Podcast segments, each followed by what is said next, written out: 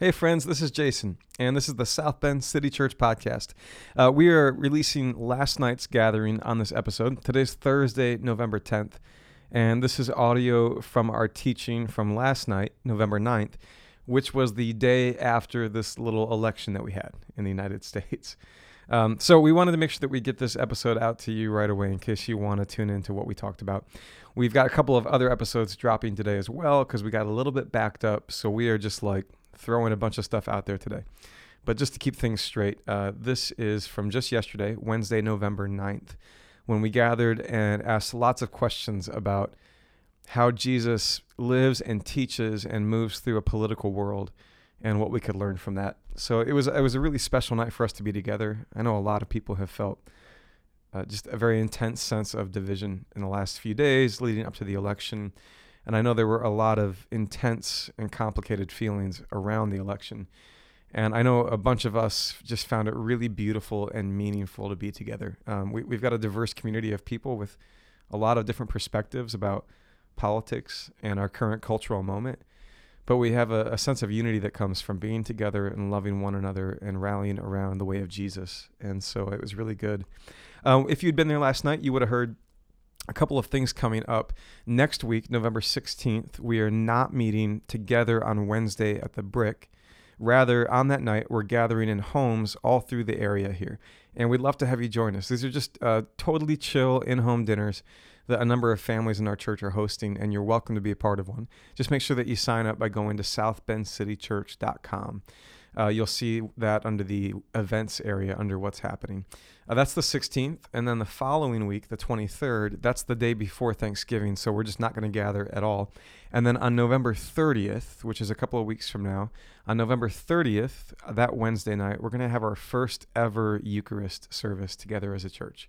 Uh, maybe you hear the word Eucharist or communion or Lord's Supper, but it's a chance for us to gather around a, a sacramental experience of bread and cup and share that meal and celebrate um, that table together. So it's going to be really special, and I hope that a whole bunch of us can be there for that. Uh, that being said, let's uh, let's jump into our conversation last night around Jesus and the church and the world that we are living in right now.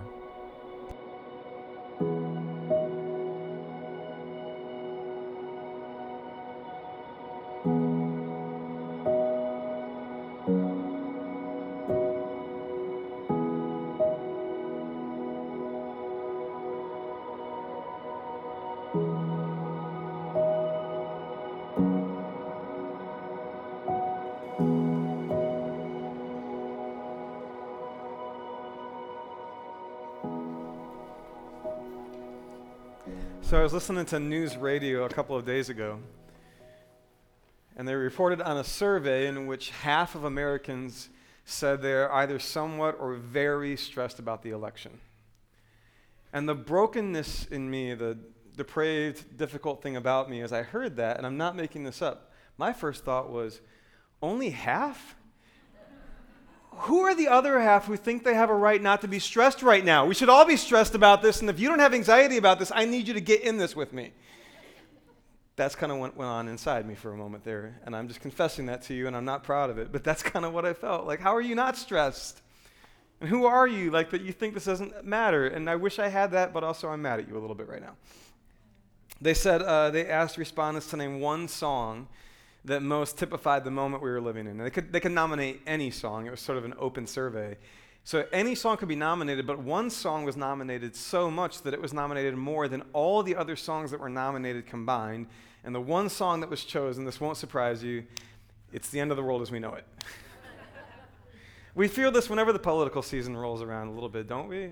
And there's anxiety. Part of it is we sort of settle into a certain kind of status quo, and it works more for some people than others, but it's a status quo, and we live with it for a season.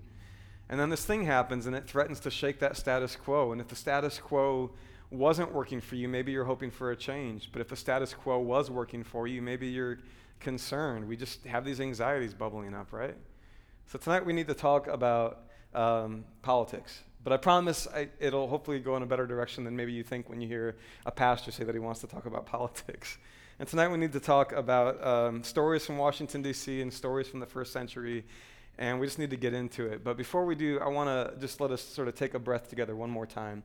So if you would, if you want to, um, let's just do a brief sort of meditative moment here, nothing weird or crazy, but just a chance to sort of center ourselves. If you want to, for me, it's usually best if I find a way to kind of get my feet sort of flat on the floor and, and not like sit rigid, but just to kind of sit relaxed. And I just want to help us enter into a brief uh, moment of peacefulness before we jump into it, okay? So, um, so uh, sometimes I like to put my hands on my knees. Sometimes I like to open them up as a sign of my openness to God.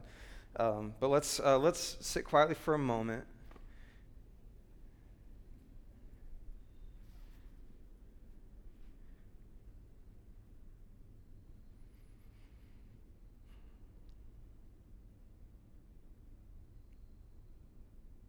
And now let me remind you, as, as we sort of just enjoy the peacefulness of this moment, let me re- remind you you don't live in the headlines. You live in your body, and your body is right here, okay? We, we don't actually live on social media. It might feel that way. We might feel like we live in the comment sections on your wall or your friend's wall. We don't live there. We live in our bodies, and our bodies are right here. And we don't live in the politics of Washington, D.C. We may be affected by them, but we live in our bodies. Our bodies are right here. So why don't you take like one deep, rich, beautiful breath, feel it in your lungs, and remind yourself you're here right now, and that's really good.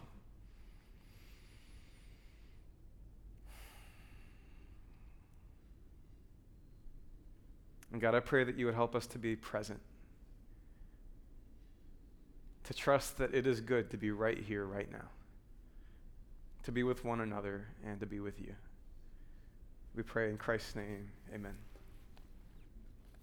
I don't know about you guys, I needed that breath. There's a, there's a phrase um, that became famous about 2,000 years ago in the first century. It's sort of a peculiar phrase that became common to be said in the first century 2,000 years ago. I want to read this to you. This might sound familiar to me, to you. Uh, salvation is found in no one else, for there is no other name under heaven given to men by which we must be saved. And the name is, yeah, come on, you guys, you know. The name is, oh, except you thought I was talking about the first century AD. I'm actually talking about the first century BC, about 40 years before Jesus, when the Roman Empire was going around the ancient Roman Empire saying, There is no name under heaven by which men shall be saved except Augustus, Caesar, the emperor. I don't know if you knew, that's where the phrase comes from. That's where this language arrives. See, uh, Rome is expanding its empire, raging around the Mediterranean world, coming to villages and tribes and nation states and saying, Peace is coming, but you must surrender to the good news of Caesar. You must bow your knee. There is no name under heaven by which men shall be saved except Augustus. So get on your knee, bow down to Caesar, and become Roman with us. This is happening right around the time of Jesus, and this language precedes Jesus a little bit. And it's interesting, the, the saving language here, like in like Western religious culture, when we hear save, a lot of us just instantly go to afterlife ideas. We go to metaphysical ideas that have little to do with bodies and physical spaces and moments in the current day. We, we go to the other stuff, right? But this word, when they first heard it, it wasn't about the other stuff. It was about the here and now. It was about Caesar saying, I will fix what's broken for you. I will deal with the problems that you are dealing with. I will make everything okay for you. It's interesting, right? I mean, it's, it's, it's like politics has always had a tendency to say, there is a name by which you shall be saved. A lot of politics starts to sound like that. There's a name that, that by which you will like, have everything fixed for you, right? It's a candidate, it's a party, it's a platform, it's a persuasion in the voting booth. This is not new to us. This has always been the rhetoric of politics when it is most intensified. This has always been the claim of leaders in the world when they are most on their high horse. My name, I will fix this. And it's interesting that we all know the language not from Caesar, we know it from the Christian story from Jesus, right? So let me take you to where this might be a little bit more familiar. This is in the book of Acts, chapter 4. Last week, uh, Ryan preached this profound sermon about Ananias and Sapphira and what it means to be wholehearted in what God is up to. But the week before that, we talked about a story where a beggar is a cripple and he's at the gate called Beautiful. And Peter and John, they heal the man and they bring him into the temple courts. Maybe you remember that. To me, that feels like a long time ago. It feels like a lot has happened in two weeks. But we told that story. They, Peter and John, they're walking along. They're right there in Jerusalem and they see the, the cripple, the beggar by the gate. And they heal him, and they take his hand and they walk him into the temple courts, into the, the holy place where all the action is that he hadn't been able to walk into for a very long time because of his body not being what a body was supposed to be to be in that place, right? Well, in response to this, the religious authorities, everybody who's sort of in charge of keeping peace in the temple courts, they're not very happy about this. So, first they drag Peter and John into jail for a little bit, and then they drag Peter and John in front of some of the authority figures and they interrogate them about this. And Peter and John, they explain what's going on. And this is uh, the first scripture that you have on your notes there. This is Acts chapter 4, verse 8. Then Peter, filled with the Holy Spirit, said to them, Rulers and elders of the people, if we are being called to account today for an act of kindness shown to a cripple and are asked how he was healed, then know this, you and all the people of Israel. It is by the name of Jesus Christ of Nazareth, whom you crucified, but whom God raised from the dead, that this man stands before you healed. He's the stone the builders rejected, which has become the capstone, which is his way of, of bringing language from their ancient scripture into the story. And salvation is found in no one else, for there is no other name under heaven given to men by which we must be saved. And here we see them pulling in this Caesar language and using it about Jesus. Now, we're going to try to unpack this a little bit. There's a lot we could do with this. We won't cover all the ground by any means. We're going to let this provoke us a bit. But I, I just want to observe something right out of the gate here, which is that Jesus was walking around in a political world. Jesus was walking around in a world where political claims were being made and powerful people were doing powerful things. And if we think that Jesus has nothing to say to us when we are living in a political moment, we've misread Jesus. And this is why it makes sense for the followers of Jesus to take that language about Caesar and apply. There's something that makes sense to them about using this language from the empire, from the political leader, and using it with Jesus. There's something about that that works for them, and we're going to unpack that a bit. But first, let's just observe that we, if we're going to read Jesus well, if we're going to read him accurately in the text, we have to read him living in a political world where there's power struggles and factions and sides arguing about the best way forward and who should lead and how we should be led. Jesus is living in a political world. A while ago, I was in Washington, D.C., and I was there for this conference for leaders from a whole bunch of different sectors. And so there were pastors from small towns in Indiana, and there were government leaders and elected officials and business people from all over the world. And we're there because we all share a concern about a conflict in another part of the world. So we have a few days, and it's kind of heady, and there's like all these very important people around, and I'm kind of trying to not make too much of an idiot of myself when I don't know the protocol. And at the end of it all, I have a late night flight home, and so I've got some time between the end of the conference and my flight. My friend Greg, who was running this whole event, Greg's this really impressive guy, Yale law grad, done all this stuff all around the world, and now he convenes this group. My friend Greg says, Hey, if you're sticking around, I'm having dinner with a friend tonight. Why don't you join us? And so I go have dinner with him and his friend. We sit down and we start talking. Now, Greg's friend is also this very impressive person. She's a lawyer, a human rights activist. She's a kind of person who's welcome in rooms that I'll never be in, and you probably won't either. You know what I mean? And she's, uh, she's very activist, though. She's very intense. See, she's from the place in the world where this conflict is that we've been talking about, and she's from one of the factions in that conflict. And she's an activist. She is for one faction against another faction. She's for one group of people in a way that really she is against another group of people, and we're there talking. And I'm mostly just trying to learn, and I think this lady is way above my pay grade, and I don't have the experience or the expertise, and she's sophisticated, and it's complicated, and I just want to mostly like sit here and shut up. But my friend Greg decides he will help me and so we're talking, and earlier that day, Greg and I had been talking about Jesus and something Jesus said in his teachings. And I was trying to put the pieces together on, on how it is that following Jesus could matter in a world where conflict like that conflict exists. And so we were just kind of thinking about that together and this particular thing that Jesus teaches and how it might apply. And that was earlier when it was just me and Greg. But now we're at dinner with Impressive Lady, and Greg says to me, an Impressive Lady, Hey, Jason, tell her that thing that you were saying about Jesus. And when you're a pastor and your friend says, talk about Jesus, you're not allowed to say no. You know, it kind of stinks, right? But I'm sheepish, you guys, because I'm like, ah, she, it's sophisticated and complicated, and I don't want to sound like naive, like Indiana Sunday school boy, you know. But I kind of like have to get into it a bit. And so I say to this person, I say, um, you know, Jesus says this thing about how we ought to interact with one another in conflict, and it's interesting. And she kind of cuts me off, not rudely, but she says, look, no offense. She says, but Jesus doesn't have anything to do with this. I'm not talking about religion or spirituality. She says, I'm talking about a group of people who live in a part of the world that's been militarily oppressed, who've been ethnically and religiously set aside and live under the boot of all that kind of power and have lived that way for generations, and they're trying to figure a way out of it. And you guys, the more she tried to tell me Jesus didn't have anything to do with it, the more I realized he had everything to do with it because that's exactly the kind of world that Jesus was speaking in.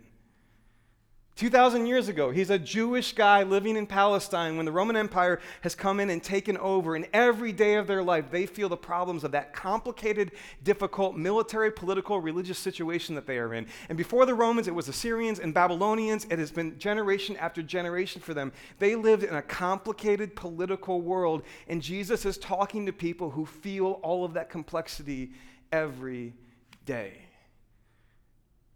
I, it hadn't struck me until she tried to convince me otherwise. And then the more she tried to convince me otherwise, the more I felt like, no, Jesus has something to say to us who live in a political world, who wrestle with political moments, right? And so I want to like, I want to press into that just a little bit.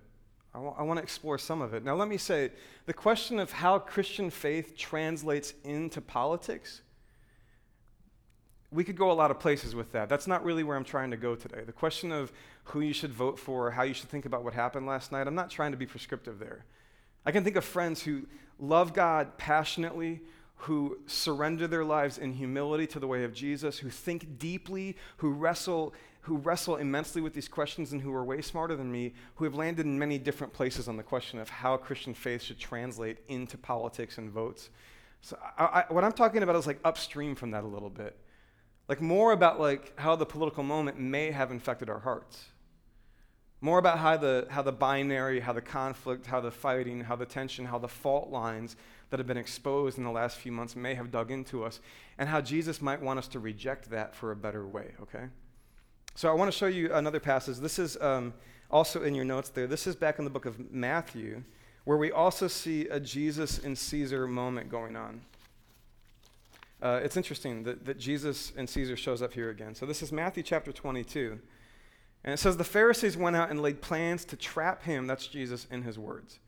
So they sent their disciples to him along with the Herodians. And the Pharisees and the Herodians, they have different ways of reading the political moment that they are living in. They're sort of on opposite sides of a political fight about how it is that one is faithful in the moment that we're living in, that they're living in right there, okay?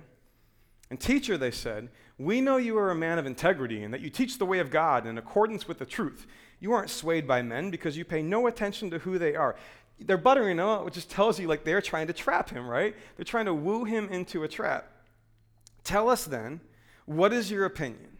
Is it right to pay taxes to Caesar or not? So we already we see that they, they tried to lay a trap for him, but we might kind of miss the trap. Uh, let's just keep reading. Jesus, knowing their evil intent, said, You hypocrites, why are you trying to trap me? Show me the coin used for paying the tax. They brought him a denarius, and he asked, Whose portrait is this and whose inscription? And you'll see below, we don't know for sure if that's the image of the exact coin, but that might be the very coin that they held up there, the denarius. Whose portrait is this and whose inscription? Whose image is on the coin? He's asking. Caesar's, they replied. And then he said to them, Give to Caesar what is Caesar's, and to God what is God's. And when they heard this, they were amazed. So they left him and went away. When they heard this, they were amazed. Now, that's interesting language. Why were they? I mean, amazed is a funny word for a simple answer like that, right? I'll tell you why they were amazed. Because he just did jujitsu on their question and they didn't see it coming. That's why they were amazed. The, the reason they've laid a trap is they've created a question that if Jesus just answers the question, it doesn't matter how he answers the question. Any answer to the question plays their game and he is already lost. Have you ever felt like politics is a bit like that? That there are political questions being asked. Whose side are you on, right or left, Republican, Democrat? Who are you voting for? And sometimes just answering the question, in some ways, we have already lost. So he, he feels that there's a trap here, and the first thing he does is he breaks their question. He like he like debunks it. He he rips it apart with asking them whose image is on the coin. We miss this. We read right past it. So these people have a coin on them, and on the coin is an image. On the coin is a graven image. In the Jewish consciousness, in the Jewish scriptures, graven images are a big, big no no. There's a word for it. The word is an idol. Maybe you remember the old Ten Commandments, you know, love or love the Lord. That'd be that'd be the new good stuff. But first one, no other God before me, right? Another one of the commandments, you shall make no graven images. And they took this very seriously and very literally because graven images and idolatry never went well for the Israelites. In their story, things get really, really bad every time idols and graven images become a part of their story. And so he calls them out. He says, Oh, do you, do you have one of those on you? Tell me, is there a graven image on that? And already they're being confronted with the problem in their question. There, there's something idolatrous inherent in the system they're a part of, inherent in the fact that they're walking around with little metal images of Caesar on their person. So the first thing he does is he sort of breaks open the question, and then he says, it's almost like he's like, so give to Caesar what is Caesar's. For all I care, give all the money to the tax, because that's not where the action is. It's like he says, You think all the action is in what you do with this idolatrous metal. That's not even where the action is. That's not what we're supposed to be paying attention to. This is important. Like, Caesar and what he's up to, that's not where the action is. That's not what we're supposed to be paying all of our energy, all of our attention to. It's not where the action is.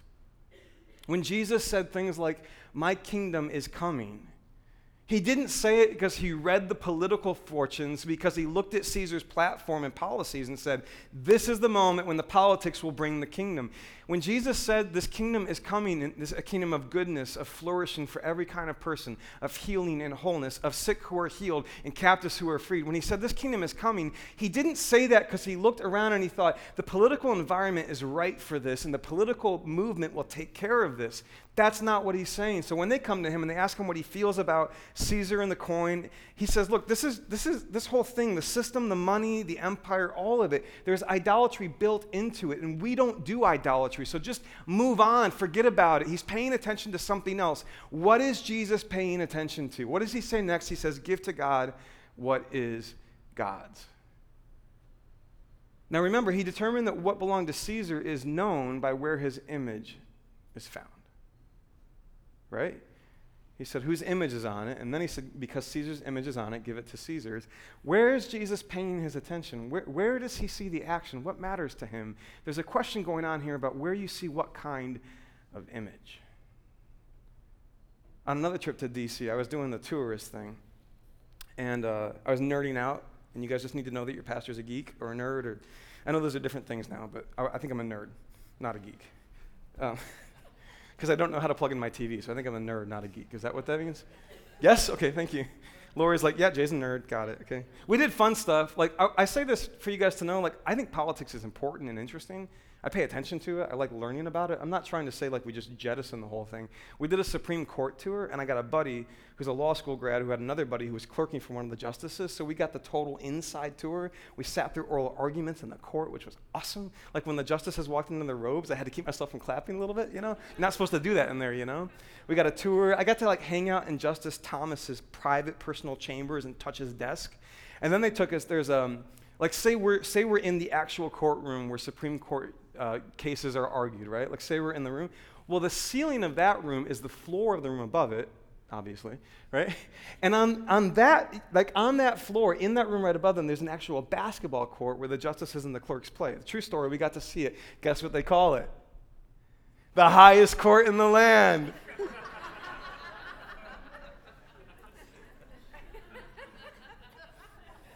if they're going to have humor at the Supreme Court, you knew it would be nerd humor, right? Anyway, um, that was all just for free. But while we were there, we did some other monument touring, and I remember walking into the Lincoln Memorial. I don't know if you've been in the Lincoln Memorial. It is an impressive physical thing. It is, it's really something. I mean, like the ancients, man, they knew how to build temples. Like they, they knew how to like just get your attention. And you walk in and, and you see Lincoln, and he's sitting there, and there's something about the way you read his face that you just like, you sort of you feel the imposition of this man of what he meant in history. You see the gettysburg address and the emancipation proclamation on the walls and you read them and you are just like struck by this man and his vision of leadership and what it meant in the world. This is what monuments do. This is what stone images do. And this would have been in mind for the writers of scripture when they wrote the very very very earliest words in the book that you and i call the bible. Because in genesis 1 we begin to read about god creating the world where there is darkness and chaos, God is bringing light and order. where everything is sort of swirling around in a mess. God is putting things together in a beautiful and artful way. And there's, there's uh, at the beginning, it's sort of like just darkness. But by the time God is done with all of this creating, there's diverse flourishing. There's all sorts of different kinds of life, all kinds of different kinds of beauty, all teeming together, flourishing in this story. This is what God does in the beginning of the story. And then at the end of all of this creating, God says, Let us make man and woman, let us make humankind in our image. And the ancient writer would have been thinking about the fact that back in that day, Kings and queens, empires, emperors, what they would do is, as they had a larger and larger empire, they would build statues of themselves to remind the subjects of that kingdom who was king. This is in the consciousness of the audience of this text. They would build stone images of themselves throughout the kingdom to remind the kingdom who was king. To remind the kingdom of the promises of a king who said, I will bring peace. I will fix things for you no name under heaven by which this tribe, this village, this city, this part of the world is saved, and this king or that king, and they would build statues to tell the world this is who's in charge. And to be in charge is to promise flourishing, to promise to put the pieces together. And we read in Genesis 1 God puts the whole world together and then creates living, breathing monuments to God, image bearers. And the image bearers are you and me. And they come to Jesus, they say, Hey, the action with the taxes and the empire and all of that, like, what's the right way to interact with that? And Jesus says, That's not even where the action is. That's idolatrous. There's something broken about that inherent to it. You're looking at the wrong thing, you're paying attention to the wrong thing. Political idolatry has all kinds of problems. One of them is that it dethrones God, but the other is that it distracts us and diminishes us from the very thing that we should be paying attention to, which is the image of God in every person we are living with, walking with, moving with working with, and the image of God in you. The dignity that you carry as you move through the world, and you have some agency in the world, you have some power in the world, you have some say over your neighbor's life tomorrow, right? On whether they know that they are loved or not on whether they are served or not, on whether you bring what you have to help them flourish tomorrow. You and I, every one of us, has some power, some agency, some way that we can act on the world. Jesus says the action's not in that political idolatry, the action is in the people who bear God's image. He says, uh, What image is on the stone or on the, on the coin, Caesar, then give it to him, but then give to God what is God's. Every person who bears God's image. Let them devote themselves. Let them keep their attention on God. Let them give their lives to the work of God in the world. Don't you dare get distracted. Don't you dare be diminished. You are a bearer of the image of God. And both political parties and both candidates have done a lot because of this is how po- politics works. Have done a lot to convince us that the action is outside of ourselves and the political savior. They've done a lot to make us forget about our neighbors right here around us and what you or I could do with our hours, our dollars, our days, our energy, our love, our passion. So much has been done in the last few months. And I was thinking about that last night and today. Last night, I'm watching the news. The returns are coming in slowly. It's clearly going to be a late night, and my anxiety is increasing as I just don't know what's going to happen and which way it's going to go, and I'm not sure how this is all going to shake out. And I just think, I'm giving hours to this and so much energy to it, so much attention to it, you know? And I, I thought to myself, I'm going to stand up in front of my church friends, my brothers and sisters tomorrow, and try to convince them there are things that matter more than this. And yet here I am, all my energy, all my attention, right? So I went home, I called it a night. I said, you know what? I'll find out in the morning. And then I woke up today, and here's what I did I tried to do the things that I'm learning from Jesus about what it means to bear the image. There's, uh, there's this really beautiful way that in Scripture it comes full circle. So, Genesis 1, every man and woman a bearer of the image of God. But you don't have to look far to see that that image is broken in some ways in every one of us, right? None of us perfectly lives that out. There are ways that we have fallen short of that image. You don't have to look far for evidence of that, right? So, Genesis 1, this, this really high calling to bear the image of God for the world, for the flourishing of the world, to act on the world the way that God acts on the world. And then we fall short and we don't have enough strength or energy or skill or love for that. And then Christ comes along, and it is the insight of the early followers of Jesus that he is the image of the invisible God.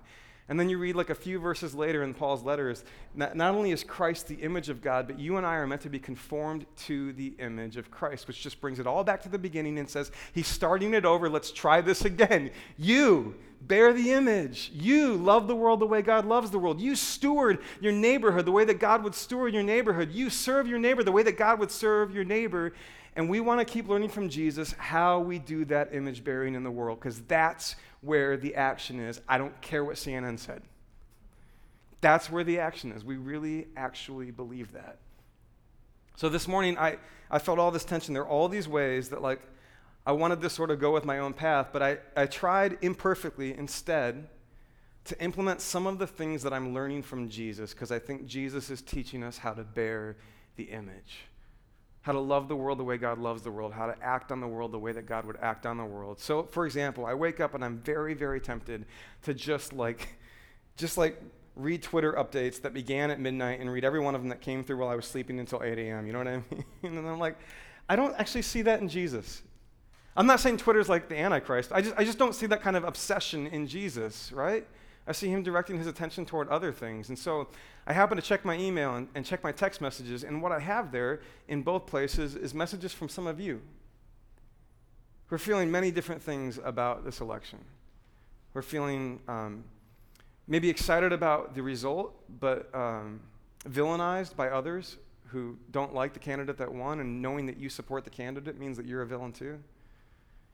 And I heard from some who um, are really brokenhearted today, who feel like the, word is, the world is less safe for them today because they belong to a group that got attacked uh, in the rhetoric of the election. I heard from lots of different people, and then I figured I would reach out because, like, I want to just live in my own little inner world, like my Jason world, and like read my Twitter and read my news headlines and live in my own little space. But I don't see that much in Jesus. What I see in Jesus is a lot of moving toward others.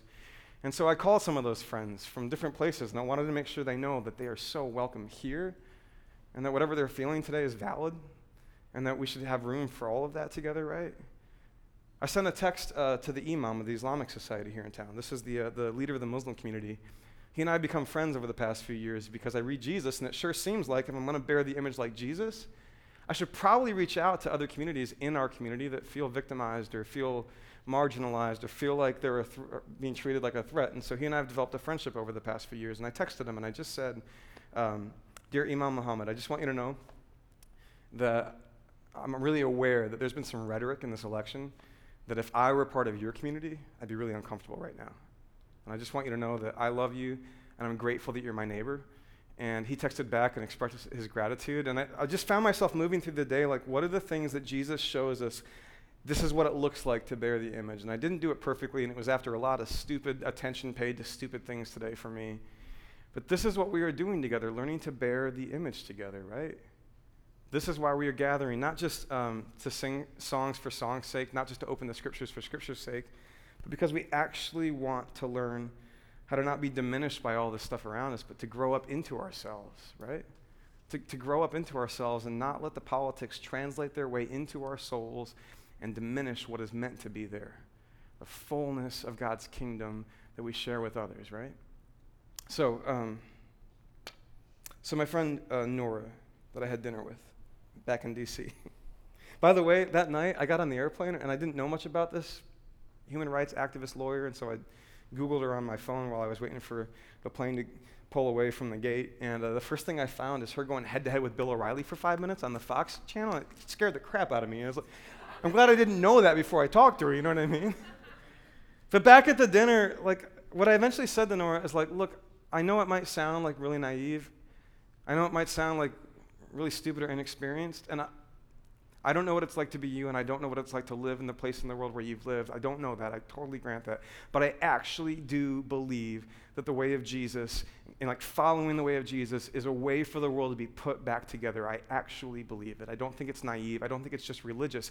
I think it's a way of living in a political world I think it's a way of living in a world with military. I think it's a way of living in a world with governments and politics and parties. I think it's an actual way of moving through the world. I think it's where the action is. I think it's where the hope is. And so I totally get if you think I'm an idiot right now, but I just want you to know that's my conviction. I'm still figuring it out. I got a long way to go and a lot to learn, but I want to keep working that out. And I want to tell you guys, I know that I can't figure that alone. I have to do it with others. We have to do it in community. We have to do it together. We have to do it by listening to each other and learning from each other and sort of rallying around Jesus together. Right? So let's just decide that we believe the action is wherever the way of Jesus is. That we believe the action is wherever people are learning to bear the image of God in the world. Let's believe that the action is in every kind of person made in the image of God those on our right and left, and those who think differently from us about their politics, and those who are happy today and those who are sad today. Let's create a great community for all of that.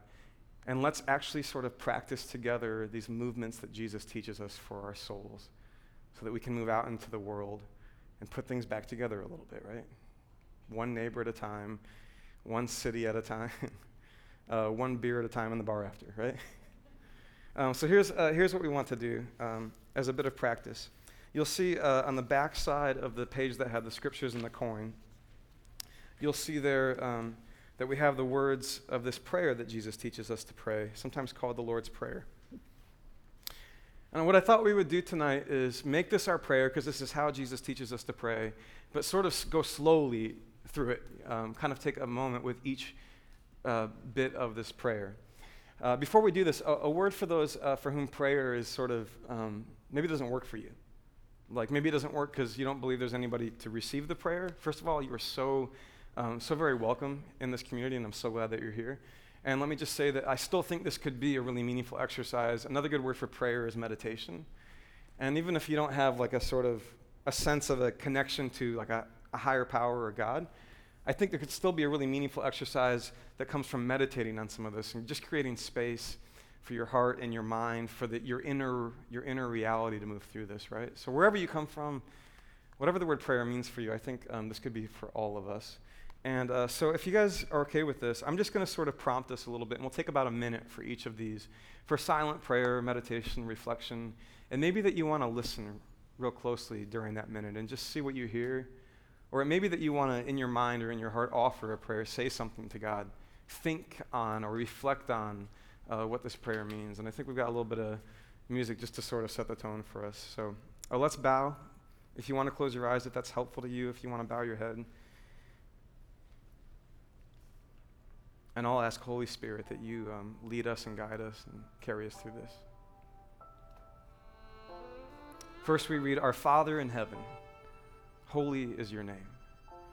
Which, first of all, says that there is a higher power than any political leader. It is a God who loves every single person, like a father's love that cherishes and desires the dignity and the security and the joyful, hopeful healing of every single person this is the reality above the universe, at the center of the universe that animates the universe, a loving Father.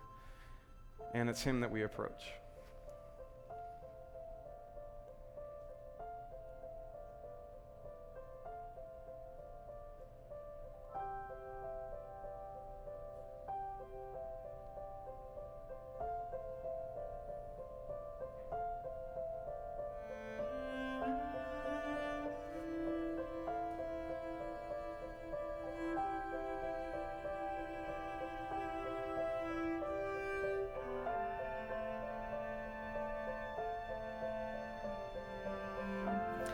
Jesus teaches us to pray, May your kingdom come and your will be done on earth as it is in heaven.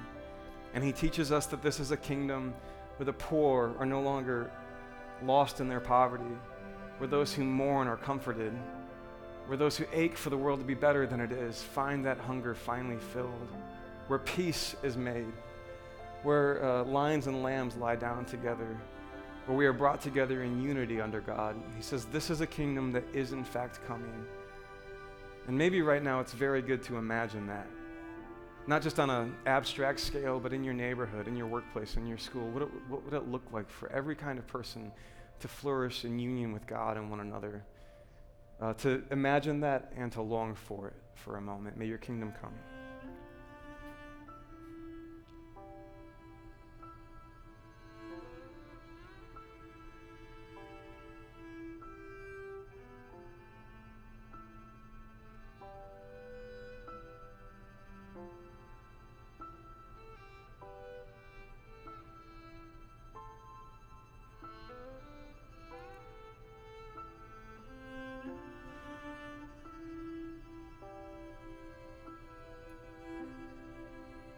Jesus teaches us to pray, Give us today our daily bread, which is to say, we have this beautiful and terrible capacity to live not in the present moment, but to live in past and future.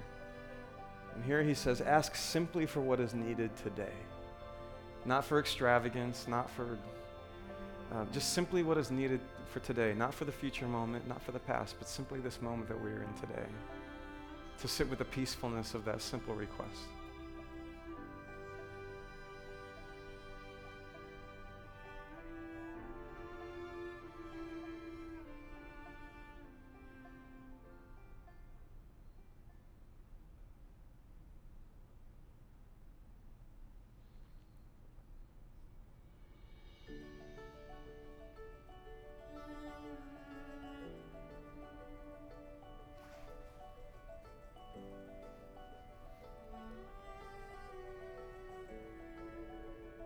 Jesus teaches us to pray, Forgive us our sins as we forgive those who sin against us.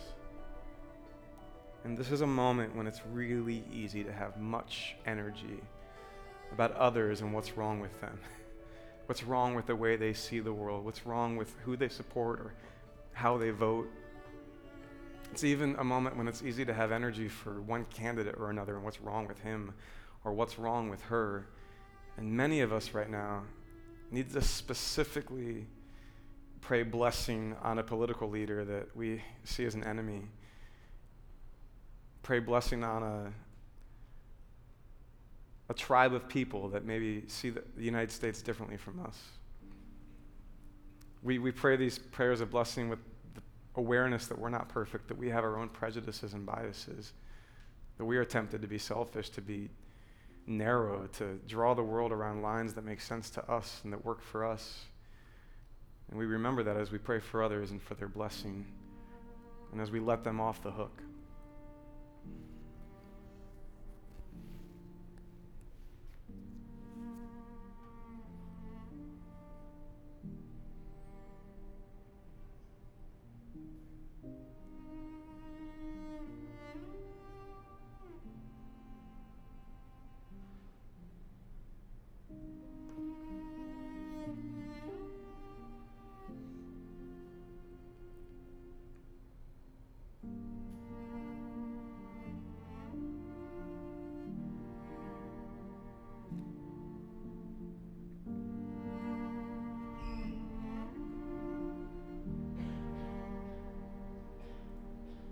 And Jesus teaches us to pray, lead us not into temptation, but deliver us from evil. The, uh, the translation's a little funky here. Maybe better said, God, carry us in the opposite direction away from evil. Carry us toward what is good, toward what is right, toward what is beautiful and true. And help us to resist those darker places within us that would take us in the other direction.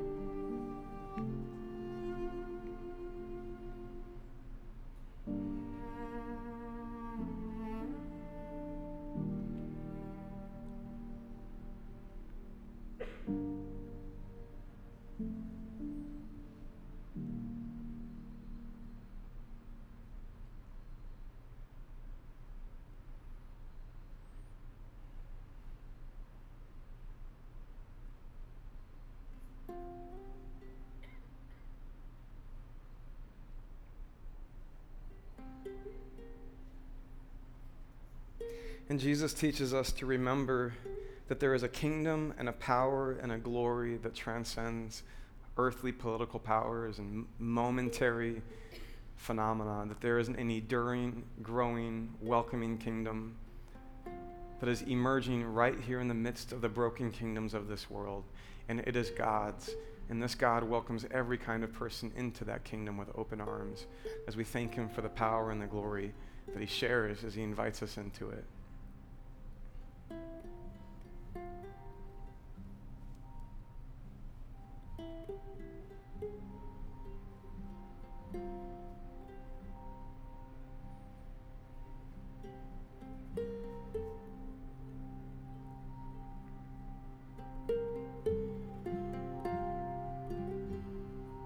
Now, if you're able, let's stand to our feet. And we're almost done. We're going to sing just a little bit more together to bring this all to a head. But before we do, um, let's just put this prayer on our lips out loud together now as we pray the way that Jesus taught us to pray. Our Father in heaven, holy is your name. May your kingdom come and your will be done on earth as it is in heaven. Give us today our daily bread. Forgive us our sins as we forgive those who sin against us. Lead us not into temptation, but deliver us from evil. For yours is the kingdom, the power, and the glory now and forever. Amen.